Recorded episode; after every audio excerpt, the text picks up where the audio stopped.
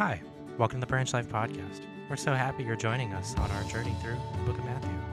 Join us today as we talk through the way Jesus instructed us to live the good life.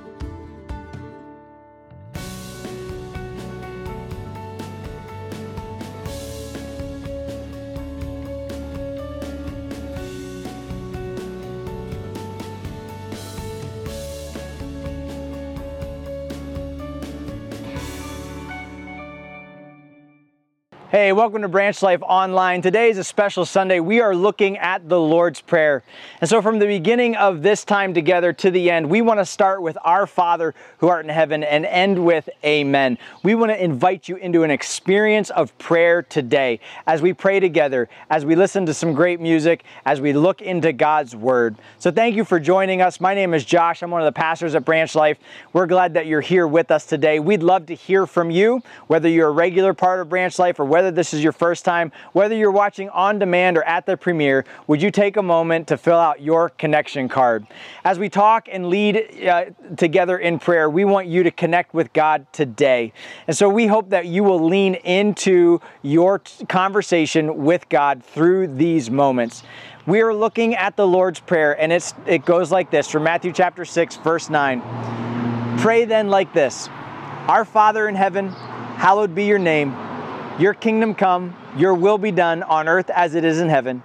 Give us this day our daily bread, and forgive us our debts as we also have forgiven our debtors. Lead us not into temptation, but deliver us from the evil one. Thank you again for joining us today. Thank you again to everyone who gives to Branch Life, Branch Life on a regular basis. You can do that online at Branch Life Church slash give. Your gifts are doing amazing things in our church and around our community. And if you have any questions about your own personal faith with God, we encourage you to go to branchlife.church slash the gospel, where you can learn more about how, what it means to have a personal relationship with God. Let's lean into prayer today. Let's take a few moments and ask God to speak to us in these moments that we share ahead as we look at the Lord's Prayer in the series that we're calling The Good Life.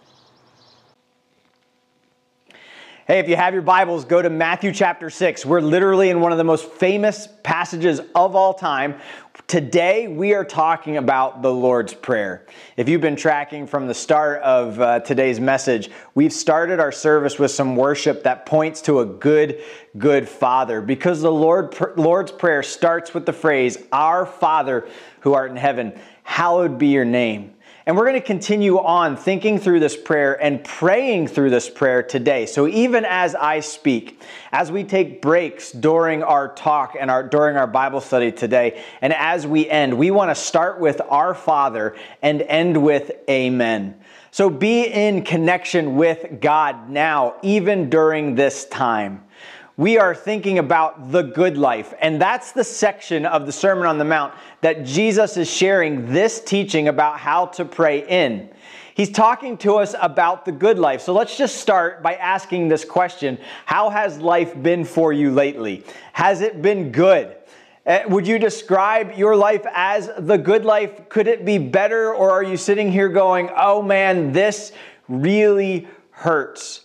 Just last week, I was a part of a funeral service. Uh, a father of three had passed away. His children are now adults. He was a, a dad, a husband, and uh, a grandfather. His daughter came up to me after the service and gave me a hug. And she whispered in my ear in that moment, When does it get better? What she was asking was, When does life get better? When do I get to the good life? When do we get to the good days, to the happy moments, to where we're not facing death over and over again, or, and houses don't burn down because of fires, and we don't lose our job, and pandemics don't get in the way? When does it get better? And I whispered back into her, into her ear, Heaven. It gets better in heaven. And she said, she, she let go, she grabbed me by the shoulders, and she goes, Not before heaven?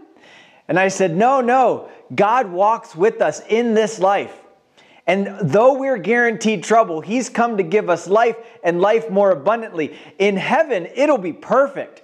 It'll be fantastic. It'll be free from pain, free from death, free from sin. But we have all of those things now, yet the promise is that we have an ability to tap into the good life now. Especially during this year, you've probably felt this pain, you've probably felt this turmoil and the struggle. You're saying, when is this going to get better? When is this pandemic going to end? No matter what category of life you're in, there's been challenge on top of challenge. Maybe you're in your late 20s or your 30s and you're just you're, you're just in that time where you've got some kids, you've maybe got another kid on the way, and you're just dealing with bringing up young kids, bringing up school age children it, for those of us bringing up school age children, uh, the, our 30s are just a blur anyway. If you've passed the, the, the period of raising kids, would you look back and help some of us in our 30s and our 20s and say to them, hey guys, I'm here for you. Take their kids for an evening, give them a break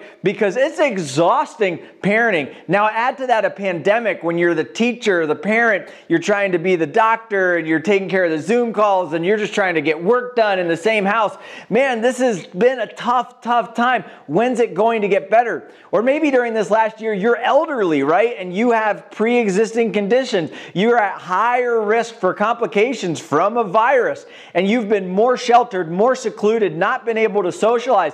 And you're asking yourself, when does this get better? I have only so many years left on this earth. When is this going to get better? Here's, here's what Jesus is saying to you and to this crowd that had gathered in front of him. He said, Listen, the good life is within reach, it's available, but it's only accessible to some of us. Now, what, who can access the good life? Last week, as we started looking at the Lord's Prayer, we looked at this quote. Billy Sunday said this If you are a stranger to prayer, you are a stranger to the greatest source of power known to human beings. So many of us are struggling with life because we're trying to get through life, we're trying to get through parenting, we're trying to get through being older in our own power. We're trying to muscle your way through this pandemic. And if you've been muscling your way through this pandemic, you're exhausted, on top of stressed, on top of exhausted. Because life was not meant, the good life was not meant to be lived in our own power. You have access to something far more powerful than yourself. And you access that through prayer. And so Billy Sunday says if you're a stranger to prayer, you're a stranger to this power. But if you know this power, you know prayer that causes us to access this power. Here's the thought for today the good life is only possible through prayer. Remember, we said the good life a couple weeks ago was only possible through perfect love, and perfect love comes through the Father. We are connected through God through prayer. And so, Jesus, in this moment, starts to give some instructions, and he leads it off with this phrase pray like this. Prayer is not natural. You know, for many of us, we have to learn how to pray. It doesn't come instinctively to us in our nature to set aside ourselves and to depend on someone else. But that's exactly what prayer is. And in this moment, Jesus is giving a master class about how to pray.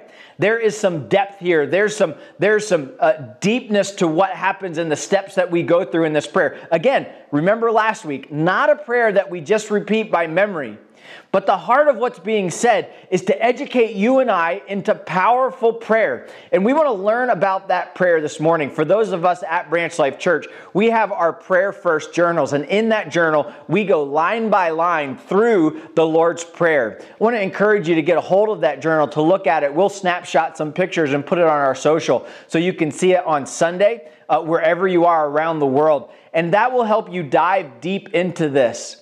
Today, as we look at the Lord's Prayer, we want to focus on some big thoughts and we want to experience prayer together. So, in a few moments, I'm going to ask you to pray.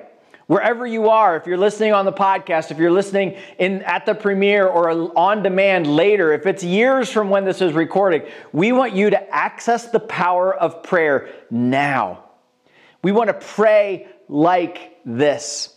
So in Matthew chapter 6, and we start reading in verse 9, 1 through 13, as we led off in the beginning of the service, he says uh, in verse 9, Pray then like this Our Father who art in heaven, hallowed be your name, your kingdom come, your will be done on earth as it is in heaven. This first half of the prayer is a section of the prayer that we want to call your half. This is, this is the part of the Lord's Prayer where we are trained to think first about God. All right, I've brought in my whiteboard. We fumbled a little bit. Hopefully, you're tracking along. I've got on this whiteboard, for those of you listening along, the first half of the Lord's Prayer, which we're calling the Your Half. This is the part of the Lord's Prayer where He focuses our attention on Him. We are taught at the very beginning of God's instructions about prayer to pray He before me. We're looking at God first and not ourselves first. This is very unnatural. This is why we have to be trained in prayer. So many of us come to prayer for ourselves. We treat God like a Santa Claus where we write down a wish list. Help me with this, give me that, uh, feed me, provide for me, protect me, go before me, uh, do what I want you to do, heal me, make me feel better, cause me to, to, be, to be brighter. And, and we think and pray all of these things. And some of us only pray when we want something. That is self centered prayer. God is saying right off the bat, listen, I want you to think about He before me. We use prayer to focus on God, who is incredibly more powerful than us. So, as we read and we, we think about our Father who art in heaven, let's just pause and think about this for a second. God is identifying Himself as our dad. And so he cares for us like a father would care for his kids, like a good father would care for his kids. Some of you had amazing dads, some of you had absent dads. And so this could be foreign or close to your heart, no matter what it is. This is a dad who cares about his kids, your needs, your wants, your desires. He wants to provide for you. He cares about your day. He wants to hear from you and be involved in your every moment. Our father wants an intimate relationship with you, his children. Now, if you're not a follower of Jesus, God is not your father.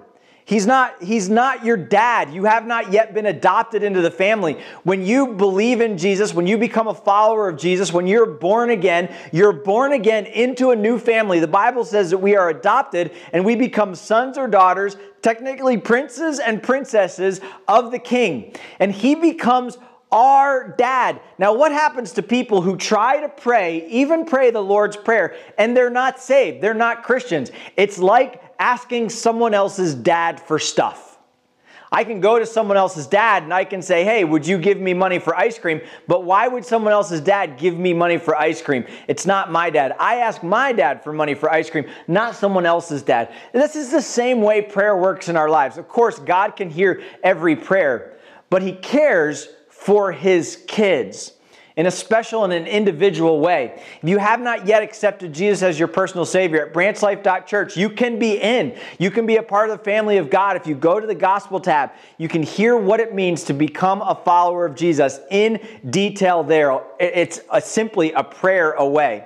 We start with Our Father who art in heaven. And now watch this. He starts with this your phrase. Hallowed be your name your kingdom come, your will be done on earth as it is in heaven. You see, God, Jesus is teaching us to focus our attention first on God. That's how the prayer starts. And so, in this your phrase, what are you praying when you pray these things? When you turn your attention to God? Well, first, you're praying that Jesus' God's name would be above all else. Everybody sitting on the mountain for the Sermon on the Mount knew that God's name was reverend, was revered. They could not even write the name of God on a parchment paper without going through cleansing rituals. We dirty human beings have no business associating with the name of God. And so he says, Hallowed be your name. Allow it to remain above all else, holy and perfect and set apart when we come to God, we come into His holy and perfect presence. And so we focus on His goodness and His holiness, and we lift up His name. That's why it's, it's, it's very odd for someone who prays to then also use God's name as a curse word to just kind of diminish it, to disrespect it, to throw it around uh, uh, just willy nilly. They actually gave us the third commandment, and in the third commandment, we're told to watch our words. Remember the name of the Lord and keep it holy. That's, that's been a command since the end of, since the beginning of the Bible. And so we lift Jesus' name up, and so we pray, Our Father who art in heaven. Dear Heavenly Father, we love and adore you. your name, your beauty, your character.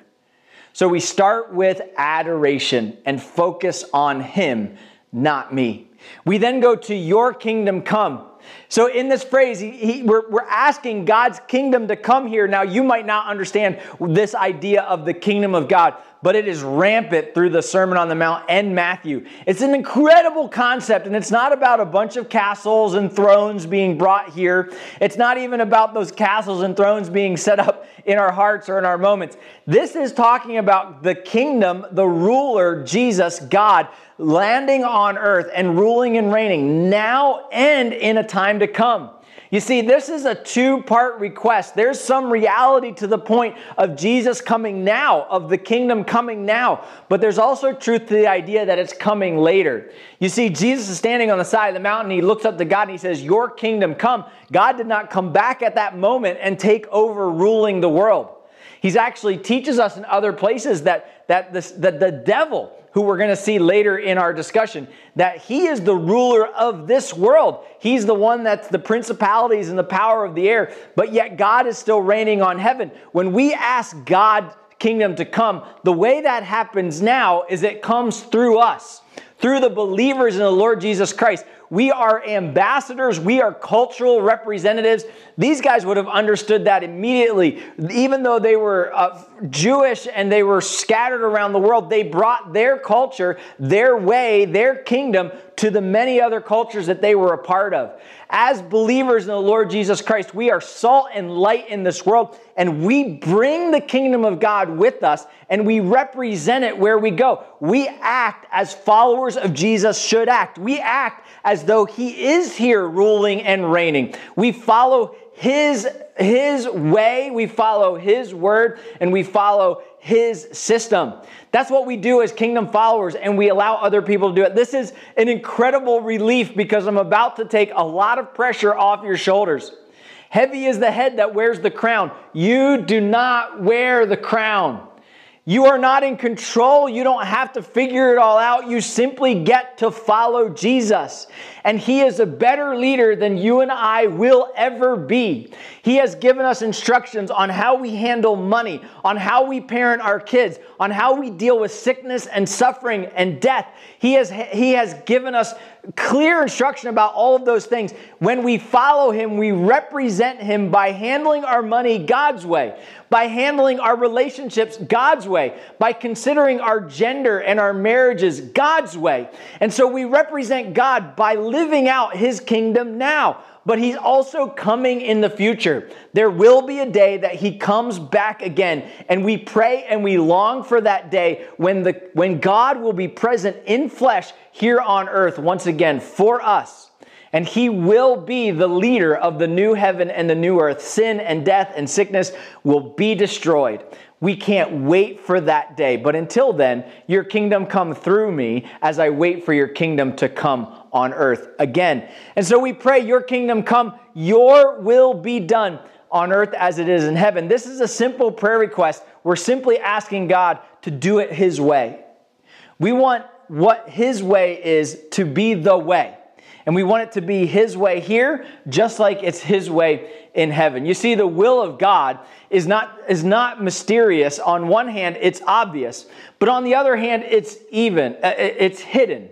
If you want to think about the will of God, I want to encourage you to think about this way. We have the revealed, excuse me, the revealed will of God, and we have the hidden will of God. Two parts. The revealed will is obvious. He stated over and over and over again in His Word things we should and shouldn't do. What He wants for us. Last week we looked at the verse Rejoice always, pray without ceasing, give thanks in all circumstance, for this is the will of God in Christ Jesus for you. He wants us to have joy. He wants us to pray. He wants us to be thankful. That's God's will.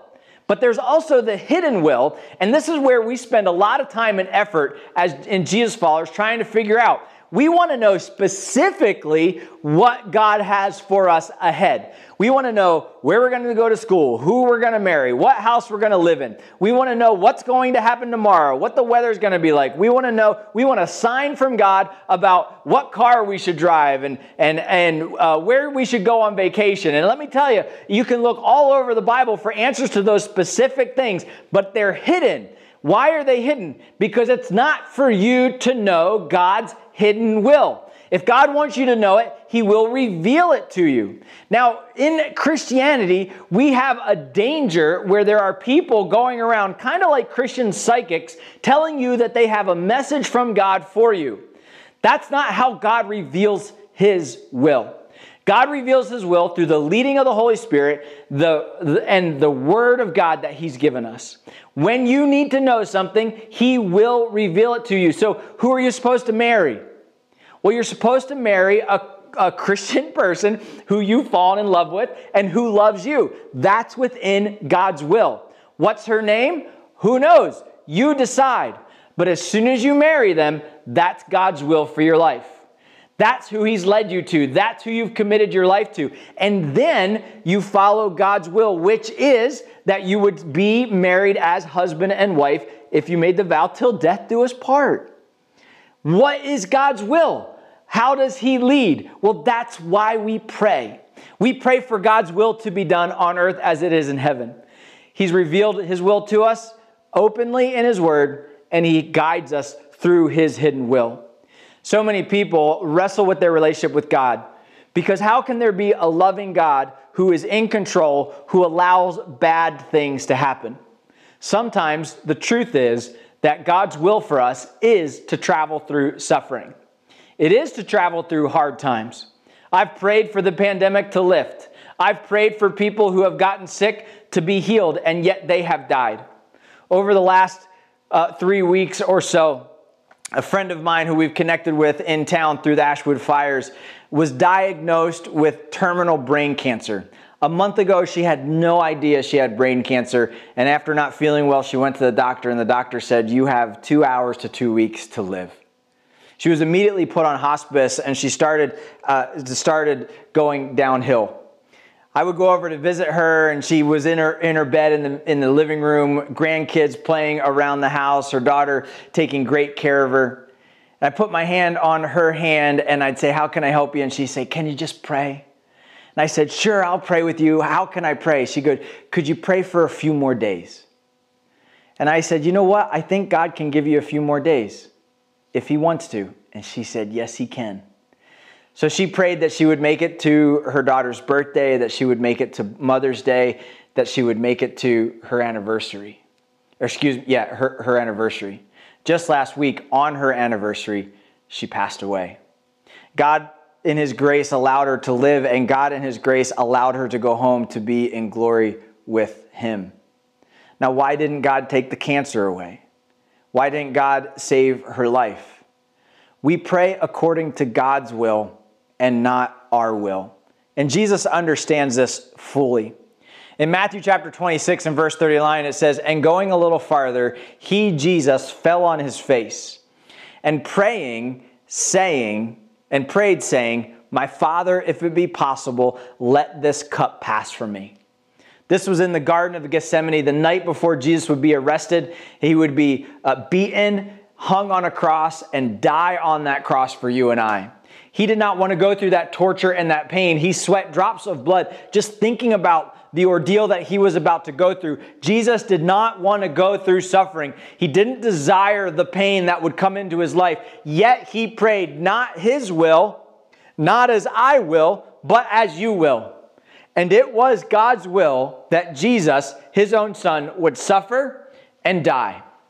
God, God's will is what we pray for. And sometimes God's will includes suffering in our life. If you are suffering in these moments, let me say to you right now focus on God.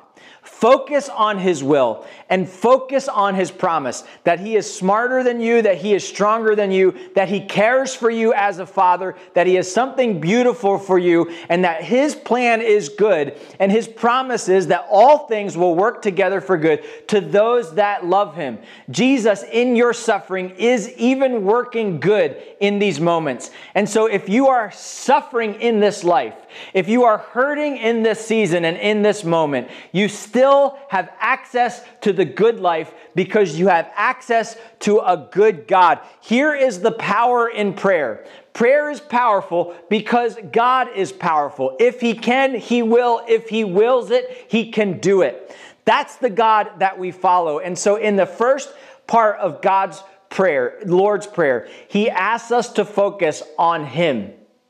We go to your name, your kingdom, and your will. So I want to invite you into this experience of prayer, even in this moment. Would you enter into the presence of God, praying in the name of our Father who is in heaven? Whatever requests come to your mind, and let's talk to God about who He is, His greatness, His power, His beauty. Let's adore Him. Let's beg Him for His kingdom and His will and His way and His direction, even above ours, offering all on the altar for Him. We have a short video or audio that you will hear that will lead you through a prayer of adoration spoken to our Father who is in heaven. Let's take some time to pray through this prayer. Your face is more beautiful than a thousand sunsets. Your beauty continually leaves me in awe and wonder because you are illuminated with eternal light. Nothing is more captivating than you. I cannot look away when you put your beauty on display. I love you, God. I adore you because you are the one who holds my identity secure. There is no one who has the right to speak against who you created me to be. Only you define me, God. When I am full of questions and confusion, I look to you because you are truth. Thank you that I do not have to be subject to the words of man or the lies of the enemy because I belong to you. Thank you that my reality is defined by who you are. Because you are who you say you are, I can lean on your character and your reality above what I see around me. I put my confidence in you because you are the only firm foundation underneath me. I stand on the rock of Jesus Christ. I adore you because you are the Father that loves me unconditionally. You prove to me again and again that you are not like man. You sing over me songs of acceptance and approval. You father me into the fullness of who you've created me to be. In you, I am loved. I adore you because you are alive. As I choose to lay my life on the altar, the embers of my heart become a flame of love and passion.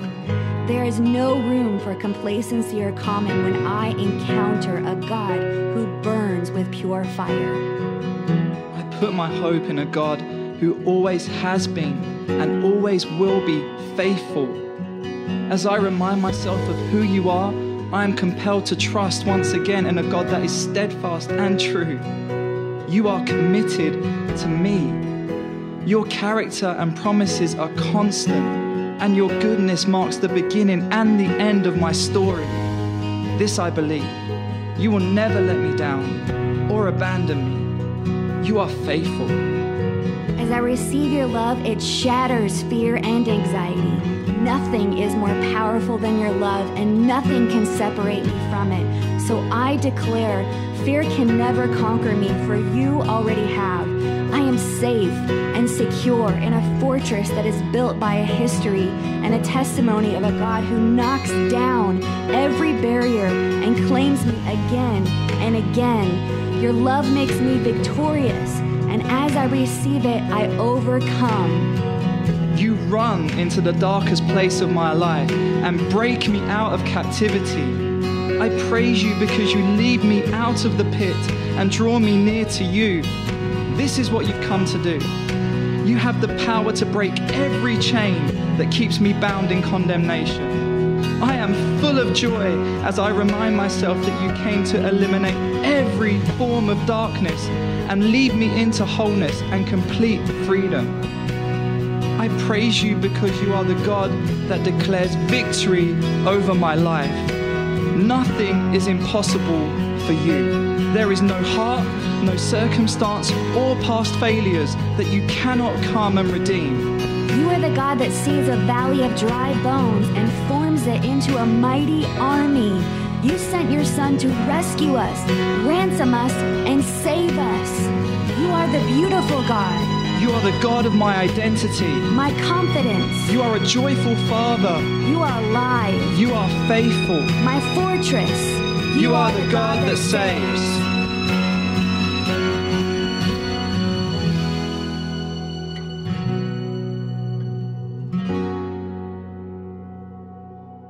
Hey, I hope that you were able to meet with God in these moments where we looked at His greatness and we just adored Him, the Father who loves us.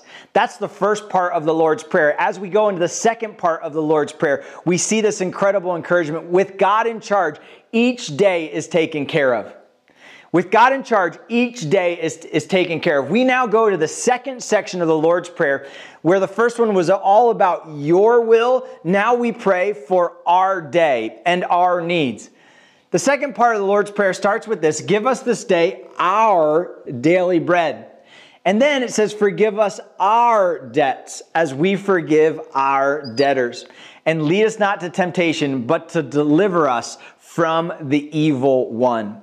Now, this great God who is our Father, who cares about our moments, our lives, our hurts, our struggles, our realities, and our needs, He is making us in these moments have access to the most incredible power we have ever seen. So let's dive into this last section of the Lord's Prayer to understand what He is teaching us to pray, and then we'll pray together one more time.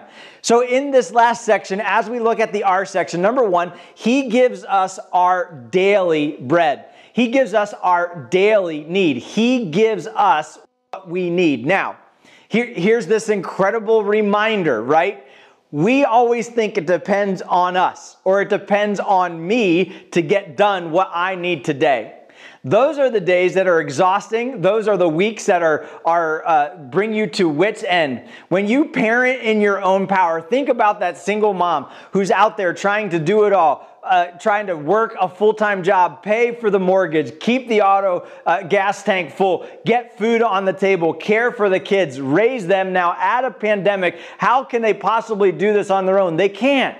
But when you have power to, when you have the access to prayer, you have access to the greatest power that human know, humankind knows. He gives us our daily bread. So everyone on the side of the mountain heard him say, He gives us our daily bread. They immediately knew what he was talking about because back in the wilderness, when the Israelite uh, nation was wandering for 40 years, they were fed by manna dropping from the sky every day. As a matter of fact, they couldn't even save it. It had to come on a daily basis. They had to collect it, prepare it, and that's what sustained them while they were in the wilderness. They were literally dependent on God for their daily bread, their daily portion. They learned what it meant to pray for daily bread. They learned what it meant to depend on God for their everyday needs. Now, we are so far removed from daily bread. We are so far removed from not knowing where our next meal is going to come from as Americans in 2021 that we probably don't have a good connection with understanding God providing for our very needs. You've heard the prayer. So far today, I'm exhausted. I'm, I'm, nervous about what's happening. I don't know what I'm going to do next. But in a moment, God, I'm about to get out of bed, and I would like you to help me in this day. When we depend on God, like the Israelites did for our daily bread, we realize it's not me getting me through the day, but it's God and His power. We walk in the power of the Holy Spirit. He is our, excuse me, He is our generous God. He is the God that provides. Everything that I have, I have because of God. Everything I will ever have, I have because of God. He is the God who gives, and He is the God who takes away. He will supply for you. And let me say this if you're still here on this planet, if you're still here walking day by day, that day, this day, is a gift. This is a day that God has provided for you. And whether you're a young adult, a teenager just getting through high school, whether you're a parent or a grandparent, or you're like my 105 year old grandfather, still alive and well. God has a purpose for you in this day, and He is providing you everything that you need in this day to do exactly what He wants you to do. That's our God that gives to us generously. So, what is it you need? What is it that you need from God in this day? What is it you need from God in this season? What is it that you're depending on yourself for? What's so heavy that you can hardly carry it anymore? What has you so hurt and so broken that you're ready just to give it all up? So many of us are carrying the weight of our day in our hands and in our strength. And God says, No, give it to me. I will supply what you need in this day. He then says that He forgives us our sins.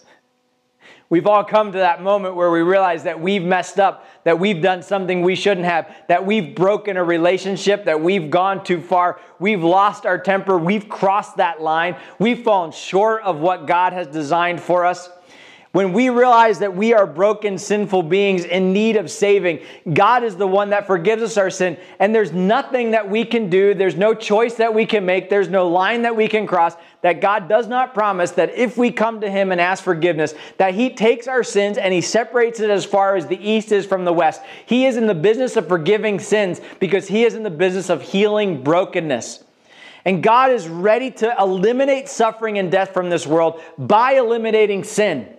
Why suffer? Why did Jesus have to die on the cross? Why did he have to go through the Garden of Gethsemane? Why did he have to be put through that torture? Why do we deal with death? Why did my friend have to get terminal brain cancer? Why did their family have to watch her pass away as they cared for her over these last three weeks? Because we are in a sinful and broken world. But God is in the business of, of, of forgiving broken uh, and healing brokenness. So you take your sins before God and you confess them, and He erases them and He forgives you. And forgiveness becomes one of the greatest themes, not only in the Sermon on the Mount, but the entire book of Matthew, in the entire narrative of God. We of all people should be great as forgiveness. And there's a statement in here that we have to think about. He forgives us as we forgive our debtors. And when you realize how much you've been forgiven, it is hard to hold anything against anyone else because God has forgiven you, so then we forgive others. And if you can't forgive other people, then maybe you have not understood forgiveness even for yourself. Christians, we live in forgiveness. I want to invite you to join us next week as we talk more about forgiveness and fasting as we continue the Good Life series. Some great stuff that's coming up. And the last thing that he does as we pray for our needs is he fights on our side. The verse uh, is translated, lead us not into temptation. However, that's a little bit of a tricky wordplay. In the, in the original language, it's not about God leading us to be tempted. As a matter of fact, the book of James says God does not tempt anyone or desire that anyone uh, of us be tempted or fall. There is no leading you and I into temptation. This phrase is better understood kind of with the concept of saying, God, help me to be able to withstand temptation. Help me to be able to stand when something uh, that is tempting me comes into my life or in my presence. And we all have that thing that tempts us. Over the last year, Branch Life Church, we have been actively involved in helping families that have food insecurity. And on a by every uh, twice a week, we receive donations from area businesses, including Costco. And Costco loves to give us cheesecake and pound cake and apple pies and all kinds of desserts, and we get to hand those out to people. Well, I swore off sugar uh, last year. I was, I'm not going to eat carbs, right? I'm going to stay away from that stuff and now they create a, a, powdered croissant filled with jelly. How am I supposed to resist that for free, handed to us in the truckload? Here's a temptation coming into my life, and I've got to learn how to resist that temptation. Here's the promise with prayer that He fights on our behalf. Help me to stand against temptation and help me resist the evil one. God is fighting for us right now a spiritual battle, a war that is taking place for our souls and for our days. God is the spiritual warrior on our behalf who fights for us against the principalities and powers of this world. They will be defeated in full someday, but God is in the business of defeating them over and over and over again in battles in our lives. I cannot depend on myself to resist temptation. I don't trust myself. I must depend on God. And so prayer gives us access to that power. That is this prayer. This prayer that starts with exalting God and then brings us to this moment where our daily needs are met, where we can turn over the weight of the day to God, where we can then get conf- ask forgiveness of sins, confess those sins, and know that He's eliminated them from our record, and then be able to know that He's fighting on our behalf. Have you built your relationship with this God? In Second Chronicles chapter 7 verse 14 it says this, if my people who are called by my name humble themselves and pray and seek my face and turn from their wicked ways, then I will hear them from heaven. I will forgive their sins and I will heal their land. Your kingdom come, your will be done on earth as it is in heaven. We have an incredible promise from an incredible God that if we are people of prayer, we have access to the most powerful thing known to human beings, to the universe the God, the creator, the father of this universe, wants to have a relationship with you and I, and through prayer, we can be healed if we seek his face. If we, if we run and confess our sins, we can live in God's power. What if God's people prayed? What would happen if we were actually a church of prayer? What would happen in my relationship if husband and wife were committed to pray individually and pray together? What if families prayed together? What if churches were committed to prayer and we accessed this power and then God moved in a way that we could never move, that He would do something so big that we could never do? We stand here as a church, a church, Branch Life Church, committed to being a church that prays. We never want to lose the power of prayer. We have the Prayer First Journal. We encourage every single one of our ministries to pray. We spend time praying and we encourage you to pray. And over the last three years, as we began the journey of planting the church, then launching two years ago, then going through COVID, now coming to our two year anniversary, we have seen God do incredible, unexplainable things because we have remained committed to prayer. One of our first goals was having a thousand people join our prayer team to help us get launched. A thousand people who would receive a regular email and then just simply pray through that email everything that we have accomplished over the last two years, and it's all in God's hand, has been a result of that group of people praying for us on a regular basis. We want to continue with that passion of prayer, but here at this two year mark, we want to be a church that prays because we want to continue to access God's power. And we now have a dream that is bigger than just one church in one place for one generation. And so we are calling God's people to prayer on behalf of the church. We're calling to God, God's people to prayer on behalf of Branch Life Church and on behalf of churches all over our region and our nation. And here's what we want to introduce today, and we want to encourage you to start thinking about. We will be launching over the course of the next couple of weeks and months the Branch Life Church Prayer Network.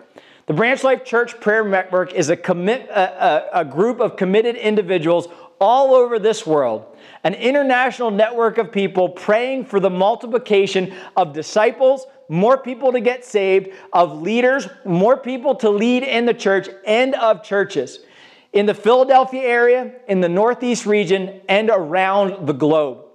Our desire at Branch Life Church is that we start as one church, but that we branch out and become a network of churches, churches that are planted, churches that uh, can't. Uh, church with campuses, churches that revitalize and help other churches, churches that partner with other churches. We want to branch out and invade this world, invade this this space with the kingdom power that God has to offer through his church. God says, I will build my church and the gates of hell will not prevail against it. If God's people pray, if we're a, a people who pray for this church, we're on the ground floor of God doing something amazing in our re- region and in our time. We have in 2021 one of the greatest opportunities for the church to be the church. And we believe that God can expand his name and that he can glorify himself best through the growth of His church, we are ready to see more people come to Jesus Christ.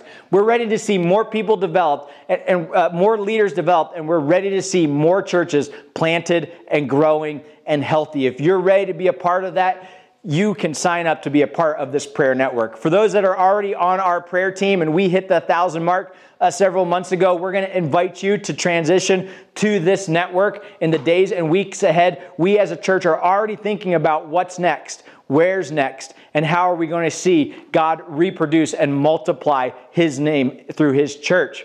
Here at Branch Life, then, we will have an existing prayer team that will minister on a weekly basis in prayer through Branch Life Church. This is members of Branch Life Church locally who pray weekly during the worship service with worshipers after the service and then as prompted throughout the week. Someone on our prayer team could just be a prayer warrior in a private, secret place, and they could also pray with other people at the end of every service. Our prayer team will be the secret to the power that, that is a- accessed here in Branch Life Church's family and ministry. We want to pray through our worship services, have a team uh, uh, together while we're singing, while we're worshiping, while lives are receiving God's word. And we want to have people available to pray with all of those who worship with us on a regular basis, no matter what your needs are. If you're a regular part of Branch Life Church, virtual or in person, we want to invite you to consider being a part of our prayer team. We'd love to see God raise up some directors for both our network and our prayer team here locally. Would you consider that opportunity? We come to the end of this prayer. And you may have noticed that it doesn't say, for, for thine is the power and the glory and the kingdom forever, amen. That's not in some of these older manuscripts that, that we have found and some of the some of the nuances that happened. And a couple weeks ago we talked about that as we talked about God fulfilling his word. But we simply close our prayers with a with a word of praise, and that is the word amen. Today as we have prayed through this worship time. We started with our Father who art in heaven. We thought about our good, good Father. We then learned about your the your phrases in the kingdom. Uh, in the Lord's Prayer, we took time to pray and praise the beautiful name of God, to access the power of that God. And now we've talked about realizing that He meets our needs because He loves us as His kids. And so we close with this final thought about what a friend we have in Jesus and how, how much needless pain we bear, all because we do not take to Him everything in prayer. We close out today's thought by simply asking God to provide for our daily needs. So, will you, in these next few moments, as we count down and as we worship God, simply go to Him in prayer about whatever it is you need? And as we close this thought, as we close that prayer, just say to Him, Amen, Amen, and Amen. We hope to see you next week.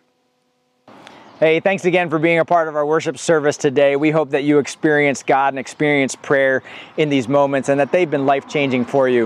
If you haven't yet filled out your connection card, you can do that at branchlife.church. Again, if you have any questions about your personal faith in God, branchlife.church slash the gospel. And we want to invite you back next week as we dive deeper into Matthew chapter 6 and continue on with this Good Life series. God bless and have a great rest of your day.